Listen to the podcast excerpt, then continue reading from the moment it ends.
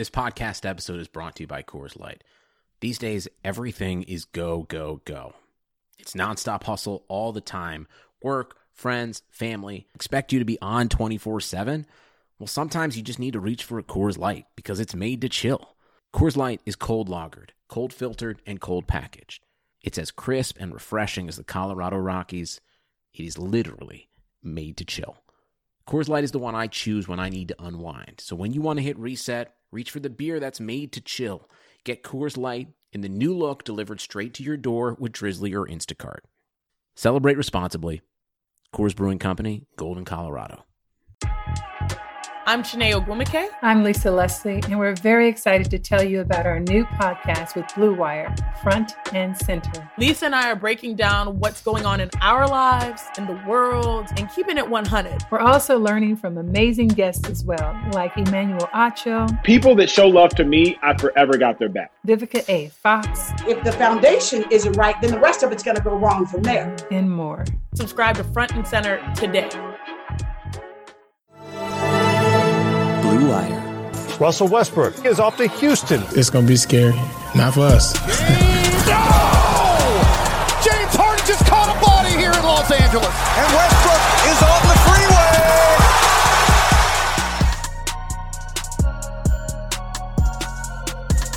What's up, guys? My name is Salman Ali at Salman Ali NBA on Twitter. Here, joined by Michael Shapiro of SI Now. How you doing, Michael? Doing pretty well. How about yourself? I'm doing all right. It's been a while since we talked. I think the last time we podcasted was July, if I'm not mistaken. Yeah, that sounds about right. It's been too long. So I got to be honest. I've been holding out on releasing a podcast this week for a very specific reason. My intuition was that last week was going to be the week we got the Rockets uh, coach hire coming down the pipeline. And that obviously wasn't the case. So now we're going to get a jump start on our offseason preview podcast. Uh, it's now been six weeks since Mike D'Antoni told the Rockets he wasn't returning. Uh, so I tweeted out this morning, but this is now the longest head coaching search the Rockets have had since at least 1982. And it could be even farther back than that. That's just where the trail runs cold as far as the information goes. Uh, I had Ben DuBose on the podcast last time, and I asked him this question, so I'll throw it to you for our first topic. Why do you think the search is taking so long? You know, I think it's kind of a situation where the Rockets aren't necessarily uh, competing against other teams for the candidates that they're kind of eyeing right now. You know, a lot of these jobs have been filled, of course, after they missed out on Ty Lue. The jobs in Philadelphia are filled in New Orleans. So I think that uh, Tillman Fertitta is making sure he's doing uh, his diligence. Also, you know, Daryl Morey leaving the organization might have put a potential wrench in their plans. Uh, I think it's really a case of being thorough. Uh, I don't know how much the kind of economics has played into the Rockets' decision here. I don't know if it's a matter of haggling, uh, but it just kind of seems as though they can afford to be patient in this situation where they're not battling other teams. So there's no real harm, I think, right now in making sure you get the right guy to replace Mike D'Antoni. So to me, and you can disagree, this really kind of does confirm that they wanted to bring Mike D'Antoni back for real. And a lot of people, some very smart people that are plugged in, thought the Rockets were posturing when they said that. But I think they were for real. And I think Daryl Morey viewed bring Mike D'Antoni back as plan A. And D'Antoni kind of surprised both ownership and the front office by jumping the gun like that right after the season ended. Um, let's go ahead and make our final guesses. Uh, we know that Jeff Van Gundy, Stephen Silas, and John Lucas are the three finalists. Who do you believe ultimately land the job? You know, it's kind of it's hard to kind of pin who it's going to be at this point. I don't think there's any uh, real. I guess there is a leader in the clubhouse a bit to a degree. You know, I kind of thought for a while that Lucas was gaining momentum. That seems to have fallen. I kind of think that considering Lucas is standing in the organization, it's going to be Stephen Silas. I think the idea of bringing in uh, kind of a very smart schematic and more of a new agey mind, pairing that with Lucas's kind of relationship with the players, I think that's kind of a winning strategy here for the Rockets. I think they can kind of have their cake and eat it too, in a sense of, you know, they can continue to be very analytic minded. They can continue to be very forward thinking, but they still kind of have uh, another key coach from the past era that'll kind of help smooth things along if Silas needs a bit of an adjustment period as a new coach.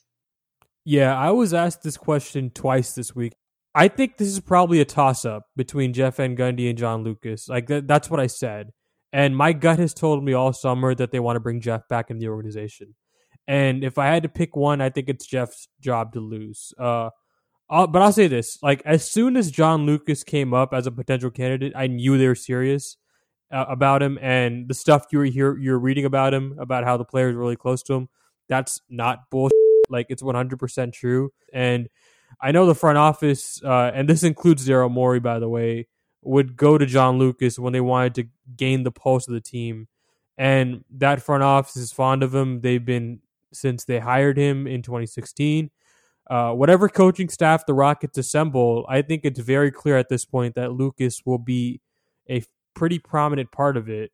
And there's some continuity there in terms of how Houston wants to play because he's already on the staff and he's been there since 2016 and you get you get to keep all your other guys i think. I think he's highly underestimated by rockets fans right now. His connections not not only run deep in the organization but throughout the league yeah, you know, you kind of raise an interesting point about the continuity here, and that uh, the Rockets, I don't think wanted to see Mike D'Antoni go. I kind of really agree with that. You know, if they didn't want to see him go, you'd think that, or if they did want to see him go, they'd probably have a candidate lined up. So they were sad to see D'Antoni go. They were sad to see Morey go. I think having Lucas there as at least one piece of that kind of last era, I think is really important, especially considering that they want to continue, of course, going all in with James Harden and Russell Westbrook. So I think Lucas, uh, I don't think he's going to get the head coaching role, although he seriously considered it. But I think him as a lead uh, assistant here, especially alongside Stephen Silas, kind of feels like a Rockets move. Uh, you know, Van Gundy, I think that his uh, admiration that Tillman Fertitta has for him could really give him the nod ultimately. Uh, but if you're asking me to make a guess here, I'll go with Silas. Know, I'm not too confident in that. I'm not going to act like I know by any stretch of the imagination, but that kind of seems like a move the Rockets will make that would make some sense here. It's it's a bold choice. Like if they do pick Silas, it would definitely be a move that would surprise me. So let's talk about free agency. I wrote about the offseason yesterday, and you guys can go read about it on SportsMap. But I had a tough time writing this. In fact, I would say this is one of the hardest articles I've ever written about the Rockets in six years writing about the team.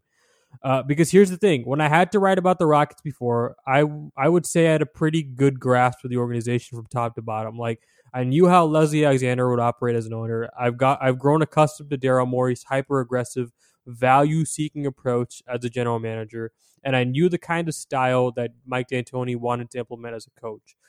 Over the last three years, the Rockets have changed owners, changed general managers, and they're about to change coaches. Not only that, but their front office has been picked apart. Dennis Lindsey got hired by the Jazz. Sam Hinkie got hired by the Sixers. Gersson Rosas got hired by the Timberwolves. Monte McNair got hired by the Kings. Like this is a completely different organization, top to bottom. On top of that, this is a pretty pivotal moment for the franchise. James Harden's about to turn 31, and he has two years left on his contract before the player option. They just got bounced out of the second round in pretty ugly fashion. And like here, here's what I'll say about Tillman Fertitta. Like I still don't feel like I know much about him. All I know is that he's unspoken. He hasn't paid the luxury tax yet, and from everything I've observed, he's much more hands off than Leslie Alexander was. And by the way, when I say that, I think people think that I'm defending him, and that's not what I'm doing. Like I'm just reporting to you what I've seen, and good and bad owners come in all shapes and sizes. Uh, that they could be hands off, hands on. Uh, there's not really any sort of trend line there. And I know everybody wants to make a judgment, a value judgment on you know Tillman Fertitta right now, but again, we're three years in. He bought the team in 2017. To me, that's not enough time to make a complete assessment of ownership yet. And I certainly don't don't know anything about Rafael Stone. He appears to be a pretty sharp guy, but he's still a first time general manager, and who knows what his style is going to be. There might be some continuity of thought because he's been with the organization since 2005 but we don't know if, if he's going to be a laid back GM like RC Buford or ultra aggressive like Daryl Morey, or maybe even in between the two approaches. Like, I just don't know how they're going to approach this offseason. And I kind of guessed when I was writing the article how they would approach the offseason, which is basically like a normal organization. Uh, I, I didn't even like assume that they would operate like a Daryl Morey team. And you know, I, I just curious to hear what you think. Like, without getting to specifics, how do you feel about the Rockets generally going into the offseason? You know, I think it's kind of a, a shaky situation long term. Uh, obviously, considering the lack of real depth they have on the roster, the lack of future assets, the age of their stars. Sure, I think that going into this offseason, it's kind of a situation where you can't expect anything too consequential just because of the way the roster is shaped right now, right? I think that, of course, Harden and Westbrook, at least this year, aren't going anywhere. You know, perhaps they try to move Eric Gordon, but his contract is pretty toxic at this point. They're going to try to make some moves on the margins. I think there is some continuity of thought, as you said, with Stone and Morey. Uh, I think it's going to just be some tweaks to the vision that was created more than a real overhaul. I think that and, and Eli Witus, by the way, uh, he's an analytics guy, and I they're not phasing out analytics from their no. from their thinking. Not not one bit. Yeah, you know, I think that the Rockets will, will, make some tweaks, as we said. I think they will try to bring in a legitimate center, at least some guy with size, maybe not to start, but at least off the bench. But just the lack of flexibility in general, I think, kind of creates a situation where you're going to see largely the same roster entering opening night. I think the kind of interesting questions will arise if this team is struggling near the trade deadline and next offseason. This year, you know, it's a pretty simple checklist, right? You know, it's let's try to sign a legitimate big, let's figure out what to do with PJ Tucker uh, and maybe try to get Austin Rivers back. I just kind of think it's a situation where it's a kind of a cataclysmic thing where Morey has left and we don't know the general direction of the franchise for the next decade. Uh, but for this year specifically, I'm not expecting wholesale changes. So you kind of touched on it, and I think the first natural question that's going to come up with Houston is going to be, do they blow it up and trade James Harden? And I'm going to say what I've always said in regards to that topic. When teams blow it up, they're usually in pursuit of a player like James Harden and usually that player that they try to get is not as good as James Harden, and they already have that guy in hand in the prime of his career. And not only that, they have a pretty good roster around him. And usually, when you're in that, when you when you're in a position like that, you're you keep trying until the wheels fall off. And there will always be time to rebuild. That's not the case for a contending team for a championship. Like you only get limited windows. And if I'm Houston, I'm writing it out until James Harden comes to me and tells me he wants out. Like there's a reason general managers don't trade players like Kevin Durant and LeBron James, even when they're on the last years of their contract, because they know these odds. They know that attracting superstars is a low probabilities game. And when you have one, it's much easier to keep one than try and get another one, right? And try to rebuild. I think um, you know, this whole idea of trying to rebuild because you're just tired or you're frustrated. You're like, I, I don't think that's a healthy way to look at things. Uh, I think it's much health. It's, much healthier to look at team building and what your roster looks like right now, what position you're trying to get to, and what are the best ways to get to that position. And the Rockets, you know, it, it, at least from ownership, it seems like they're still trying to win a championship. So I, I don't understand how rebuilding gets you closer to the championship rather than trying to build around the edges here. Yeah, I mean you're 100 percent right. The the much much much more likely scenario if James Harden is to ever leave Houston is that he's going to come to the team and say this isn't working. You know, I'm either going to leave him free agency or trade me. I don't think there's really any world, especially this year, where they're going to trade James Harden. I mean, the, there's no real scenario where you can even get fair value back for the guy or anything close. You know, so unless Harden is the one putting the Rockets into the bind, you know, there's no real world where the Rockets are going to go out here and uh, you know try to chain, trade James Harden and go into some massive rebuild. That doesn't make any sense. You know, he's perhaps the greatest scorer of his generation. You know, he finishes in the top three of the MVP every year. So um, I think that's a bit of a clickbait uh, kind of conversation. Those who kind of want to stir the trade drama there. James Harden isn't going anywhere uh, unless he demands it. Yeah, so let's play a game. Uh, I'm gonna name a player, and you tell me if you would keep or try to trade them this summer if you Houston. We already discussed James Harden, so let's start with Russell Westbrook. Uh, I I would try to wait a year. I think you know perhaps you can get some modicum of value for Russell Westbrook right now, but I think the more important point is, you know, for a large, large stretch of the season this past year, you know, Westbrook was really good. He was their best player. He had the most efficient year of his career. And it did seem, though, uh, you know, despite his playoff struggles, I think that there is really a blueprint to making this Harden and Westbrook thing really hum and really click. You know, it's not out of the question that this team goes with Harden and Westbrook and they both play great and they win 50 games next year. Now, is that enough to win a championship? No, probably not. But like, you know, if you trade for Buddy Hield or some other kind of lesser piece in a package, I don't think that's going to bring you closer to a championship either. I, I, would try to wait on Westbrook and give this partnership another shot. I don't think they should blow it up at all. Yeah, they're not trading Westbrook. Uh, it's it's going to be something that fans are going to be tempted to, to want to do with the trade machine this off off season, but I just don't think that there is a trade out there that gets you closer to a championship with Russell Westbrook. Uh, and I don't think uh, the Rockets have the assets, frankly, to attach to Westbrook's contract to make him a, an attractive piece to, to for teams to want to take him on. Frankly, uh, I, I, think that contract is a do not touch for a lot of teams, and I don't think uh, I don't think it's fruitful to try to explore that conversation. Maybe you try to call just to, just to gauge value. I mean, I think you know teams are always doing that, but I, I don't think it, it's, it's, a situation where you're really going to get any traction on any sort of deal. Um, yeah. so uh, let's move on to Robert Covington. No, I mean I think I think Covington's another you know really good asset. He's on a very nice contract here for the Rockets. Now, perhaps if you're saying we can upgrade and get a third star and it's going to take Covington, maybe that's a conversation. But you know he's he's an incredibly impactful defensive force. You know, uh, and he did show you know he's not the strongest player off the bounce. He's not a creator, but he is a solid shooter. Uh, but you know his defensive acumen, his shot blocking on that contract, I, I don't think that uh, he's going anywhere personally.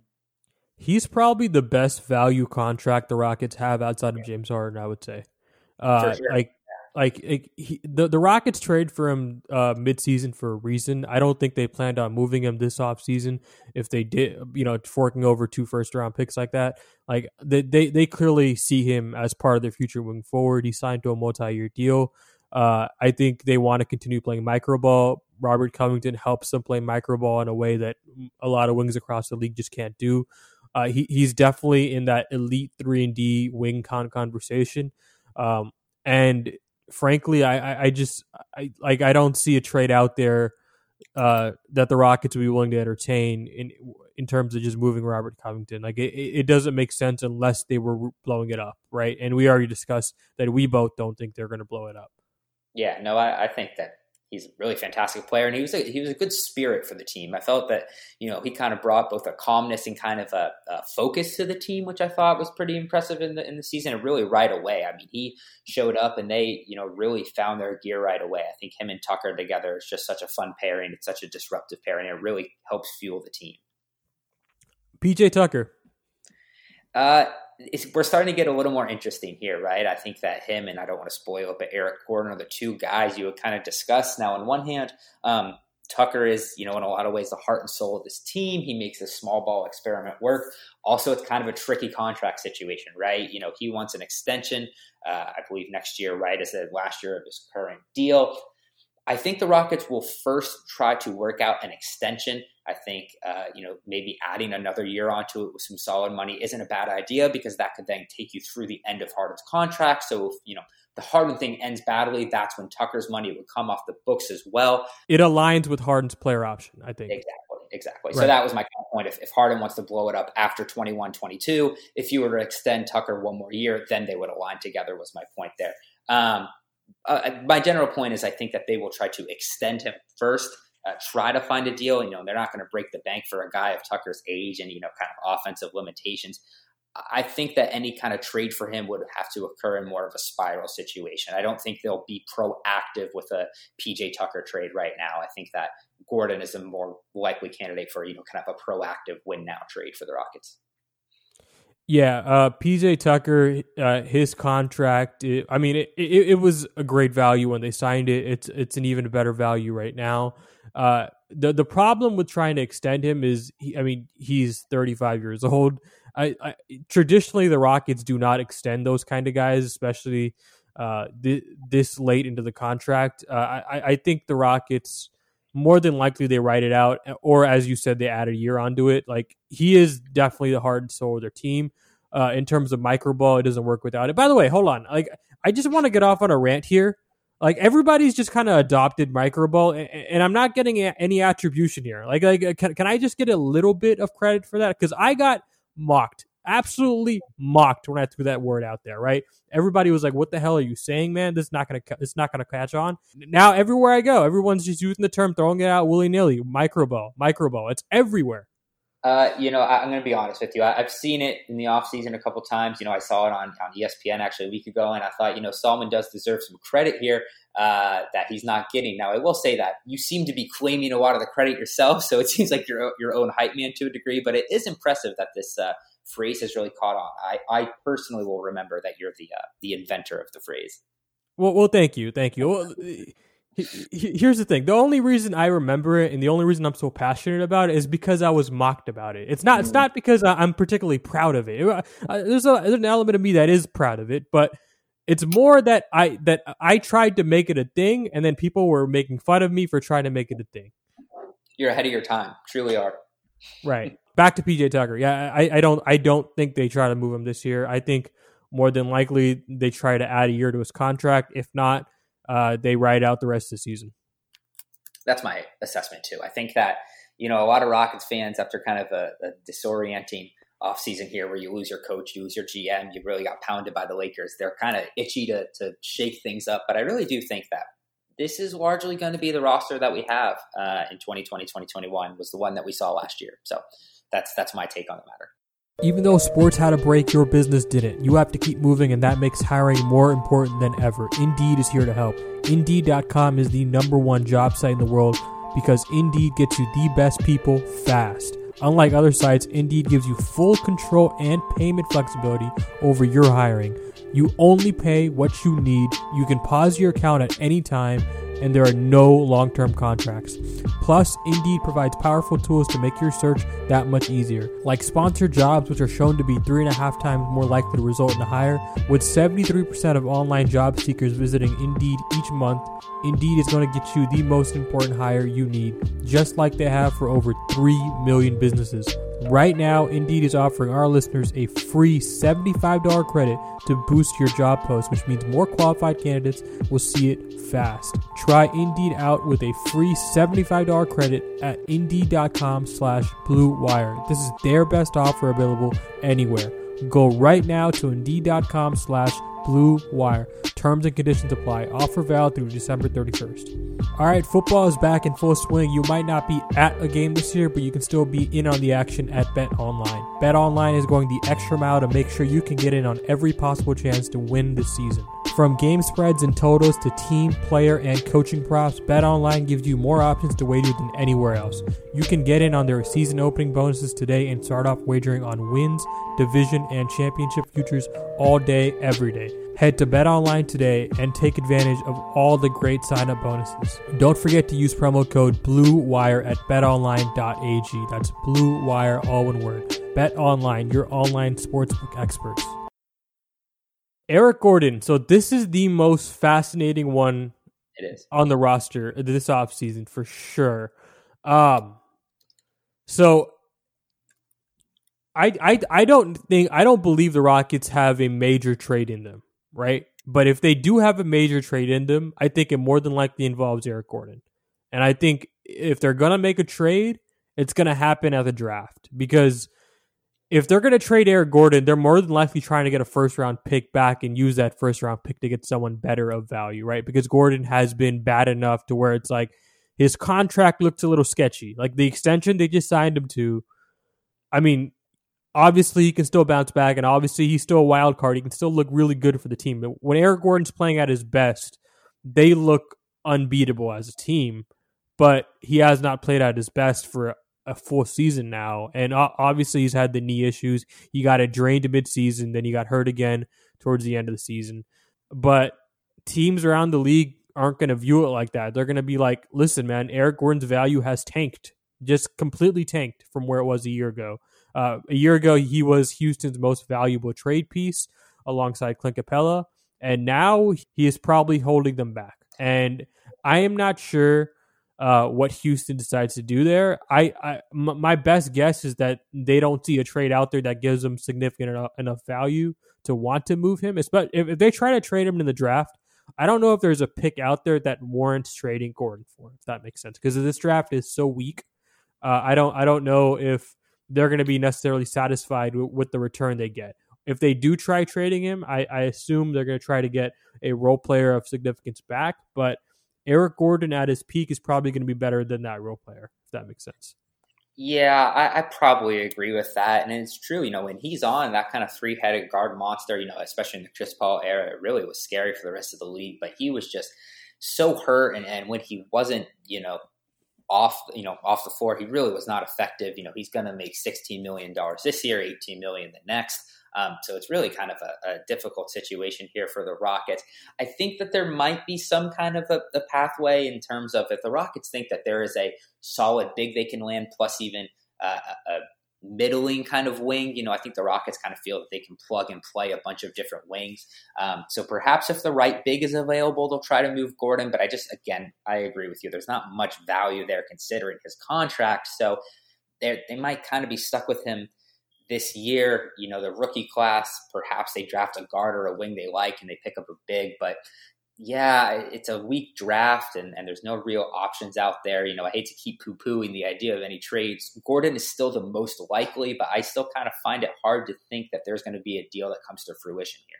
See, the thing with Gordon is if they were going to trade him, they were going to trade him when his value was high, and they're not going to trade him when they have absolutely no leverage.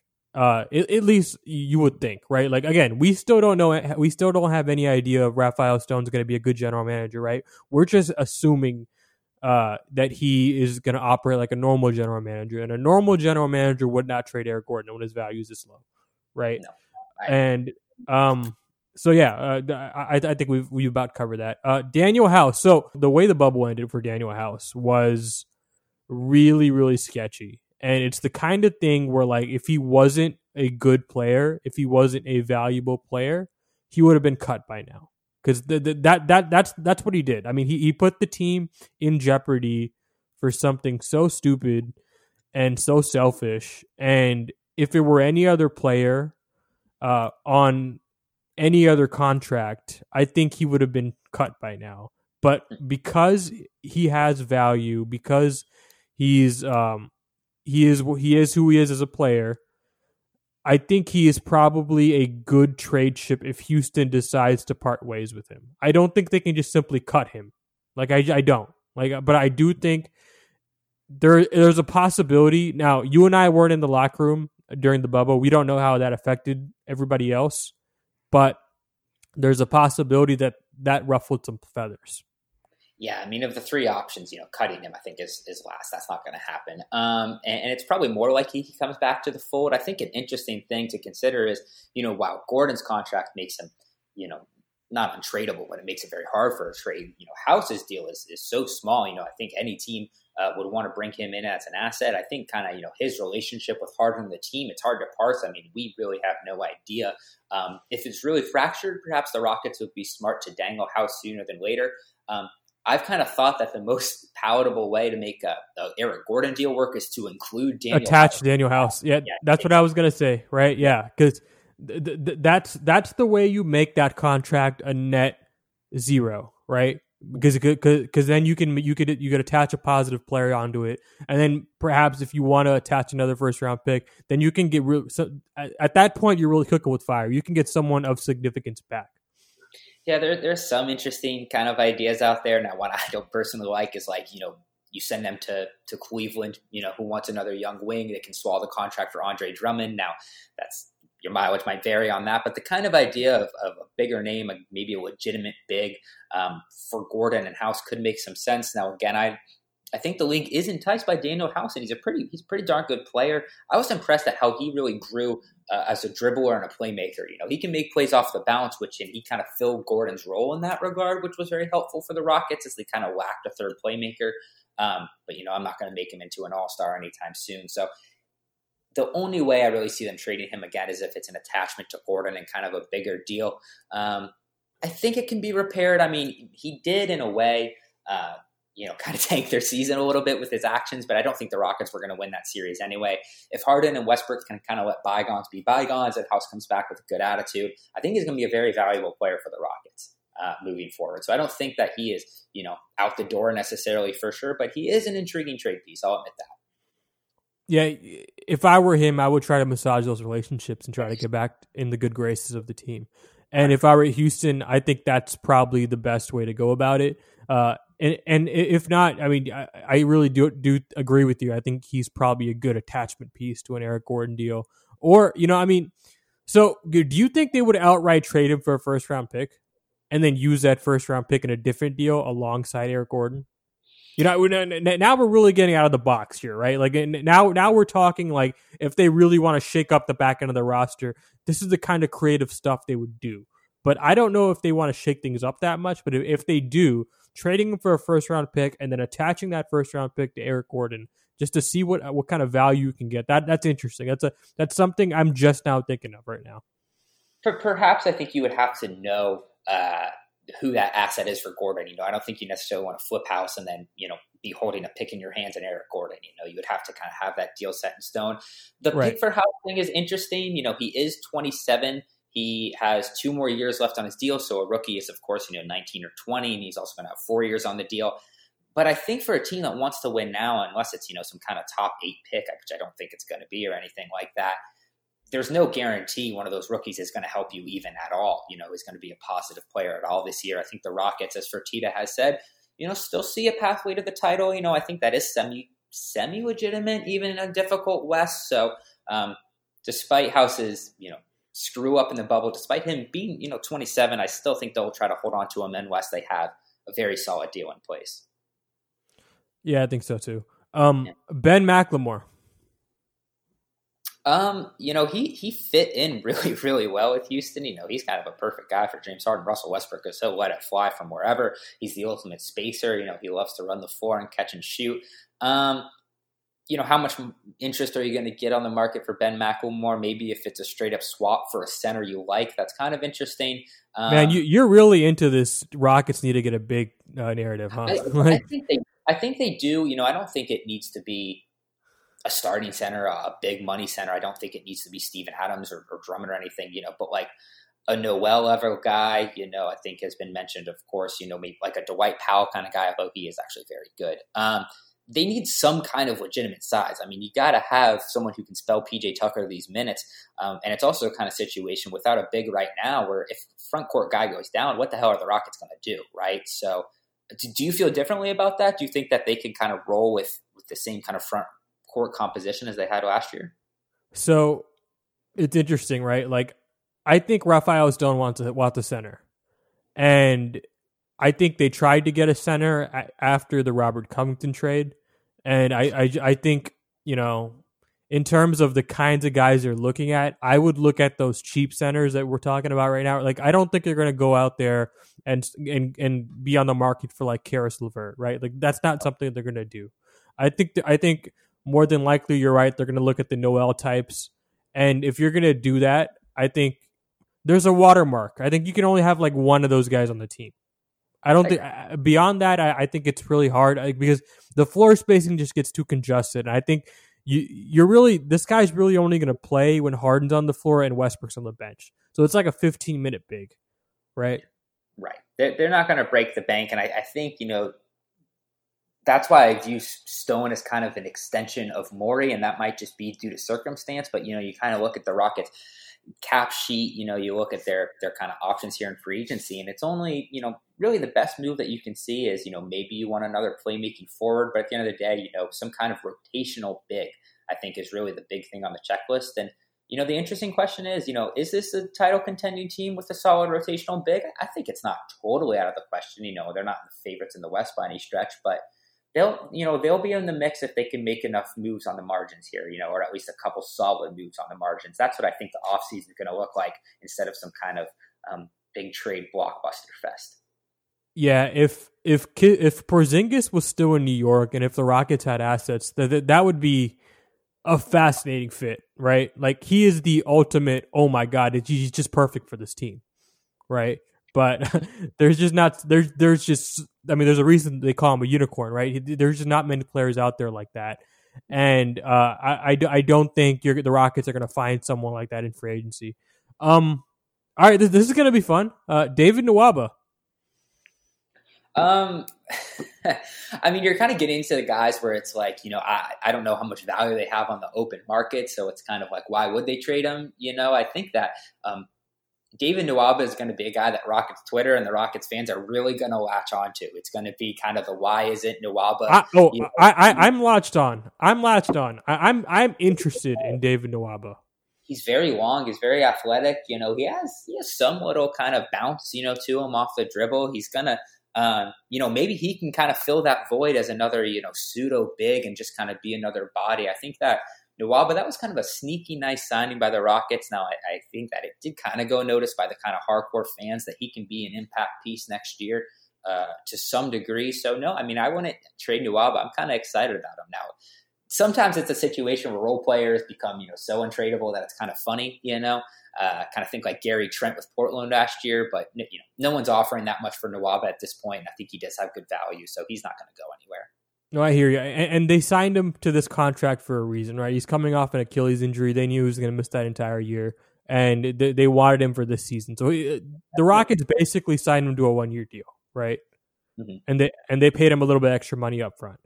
Um, yeah, I, he's interesting. I, I think and we'll talk about it in a little bit. Like if Austin Rivers walks, he's a nice guy to fill in those minutes off the bench. Uh, he he is uh he is the kind of piece that you know Luke a was uh, really interesting, like fourth or fifth wing that the Rockets had two years ago, and he really helped to plug in the holes, like especially when there was injuries.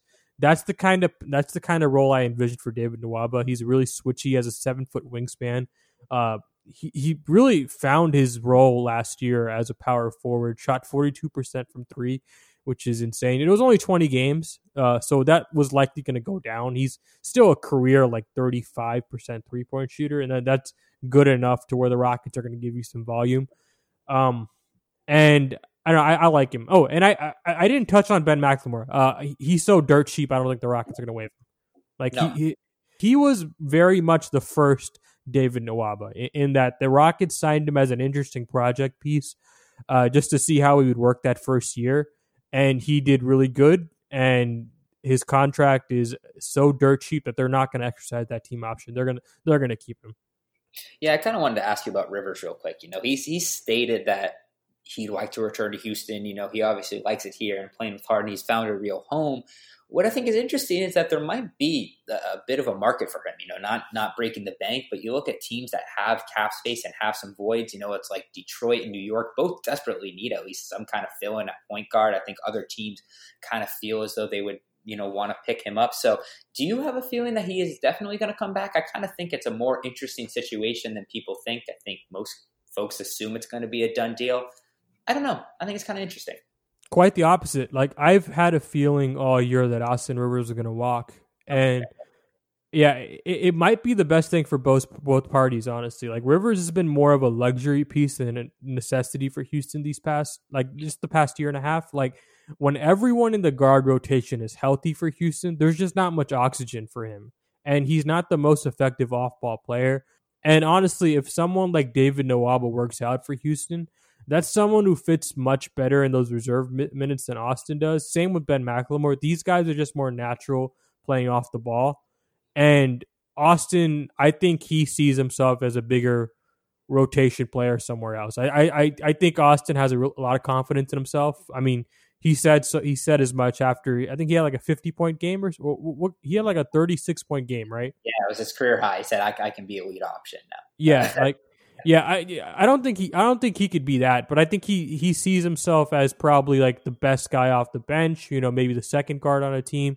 Um, I, I think Austin Rivers can be that, and I think that's what he's going to seek in the offseason. I think, you know, uh, as far as Houston goes, I, I think he's probably uh, seen his last game in Houston. I just that's just my feel. Like I I just think that the the Rockets could use a better fit in that kind of role, and Austin probably sees himself doing more for a team offensively. Yeah, I, I, think the the role specifically, I think, is, is a good point because off the bench, you know, theoretically, if guys are healthy, McLemore's of course a much better shooter. Nwaba would bring more size as a defender, and Rivers is a nice player. I, I do like his game. Um, it's it's not flawless. I think he is better when he can actually be more and more involved in the offense, as you said. Um, he kind of did shine in those games when Westbrook was out, and then you saw kind of in the playoffs that his impact and his minutes kind of fell off. So, you know, I think we'll have a legitimate market. You know, he was a great locker room guy for the Rockets. You know, I think he really became a leader of a team. And I think a, a young team, I know I mentioned New York and Detroit, those kind of teams could use a voice like Rivers, who's been around, who's been a veteran presence, um, and, you know, kind of knows how to fill his role well. And I agree. Yeah, he's a good player. He's a good player. Um, uh, as far as Jeff Green is concerned, I think he's a guy that might out outprice Houston. And like Austin, that might be a good thing for Houston. Uh, because if you have to spend more than the biannual to keep him, it's just not worth it. And even I would be reticent to give Green even more than the minimum contract. Uh, when you're talking about improving a team like Houston on the margins, Jeff Green's minutes probably present the greatest window of opportunity to do just that. The Rockets need some some size and some defensive versatility in their front court. And while Green is nice as an offensive small ball five option, he's just not good enough defensively. And even when he's at his best, he's just not there. And for both of those guys, I just think you have a spending limit if you're Houston. Like, yeah, if, if, you can get Austin back for a minimum contract, or if you can get Jeff Green back for a minimum contract, like, sure, go ahead and do it. But beyond that, I get a little hesitant. Like, like I, I think if I'm Houston, uh, I, I look for better options there because I think that's where you can really, if you're trying to improve the roster, you know, you have this possible nine million dollar mid level exception, right? We don't know if they're going to have it. We don't know the projections yet. The the league has yet to release the financials of next year.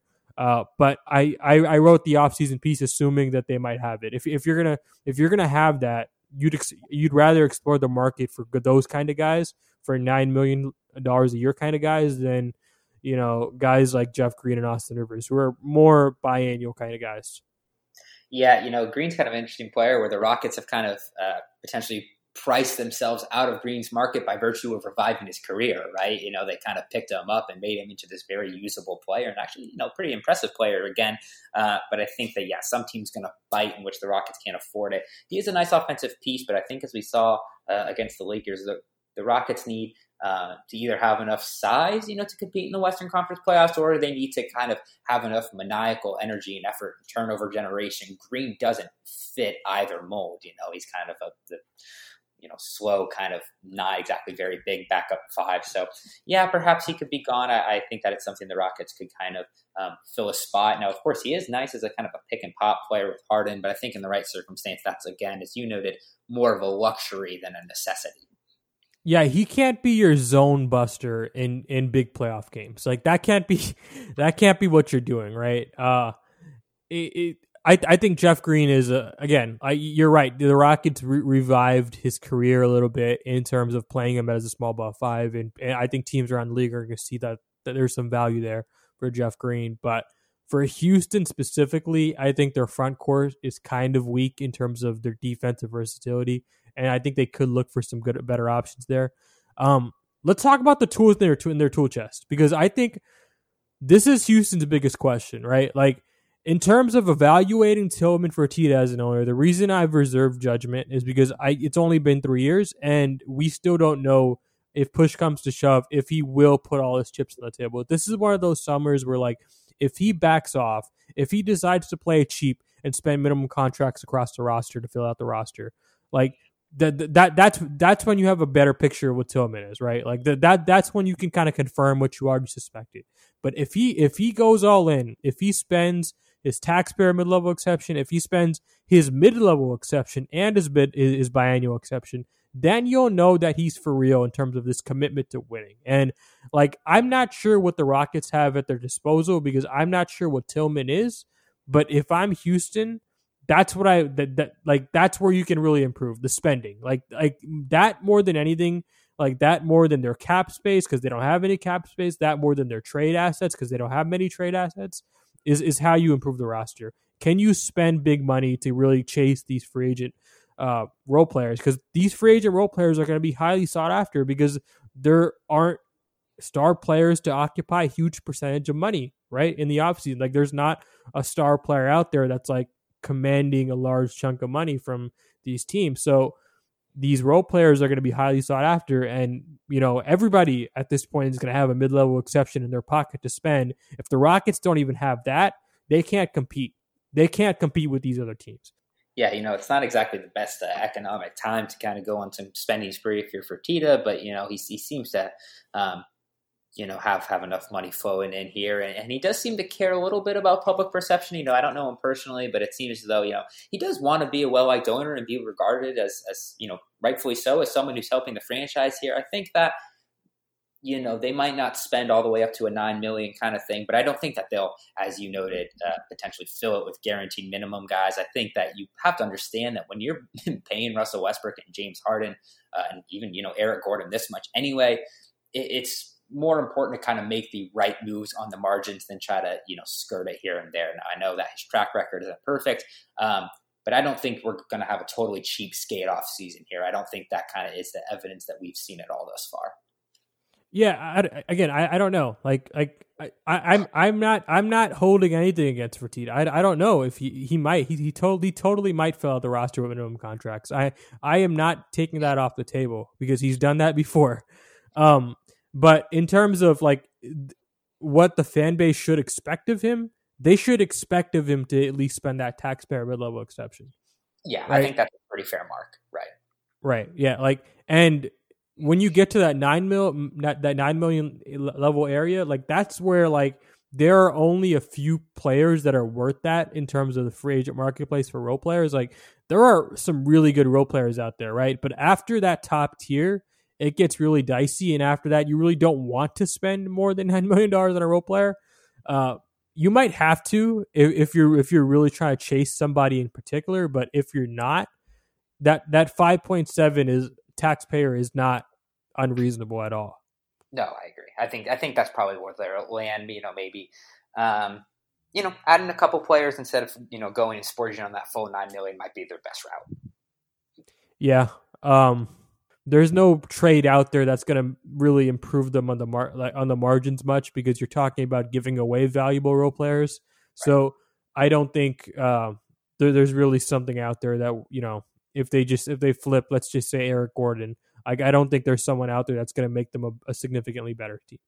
Right, I agree. I think the big changes for the franchise, if they come, uh, will come next off season or potentially the one after. I didn't think this year, you know, they're going to try to ride their two stars, make some improvements on the margins, and see if they can go out there and make another run at the title. I don't think that you know 50 wins is out of the question. I don't think a top four seed in the West is out of the question. You know, the the competition is very tough, obviously, but the Rockets aren't punting on the season. I don't think they're going to be um, anything short of competitive next year. Well, listen, this was fun. Uh, we're 45 minutes in, and the Rockets haven't hired a head coach, so that so that's good. This podcast is still up to date. I'm very excited about that. Uh, so subscribe to this podcast on iTunes, Google Play, Spotify, and Stitcher. If you're a fan of the show, give us five stars on iTunes. Follow me on Twitter at NBA, and follow Michael on Twitter at mshap2. I think is that what it is? Nailed it. mshap2. All right, guys. Good night.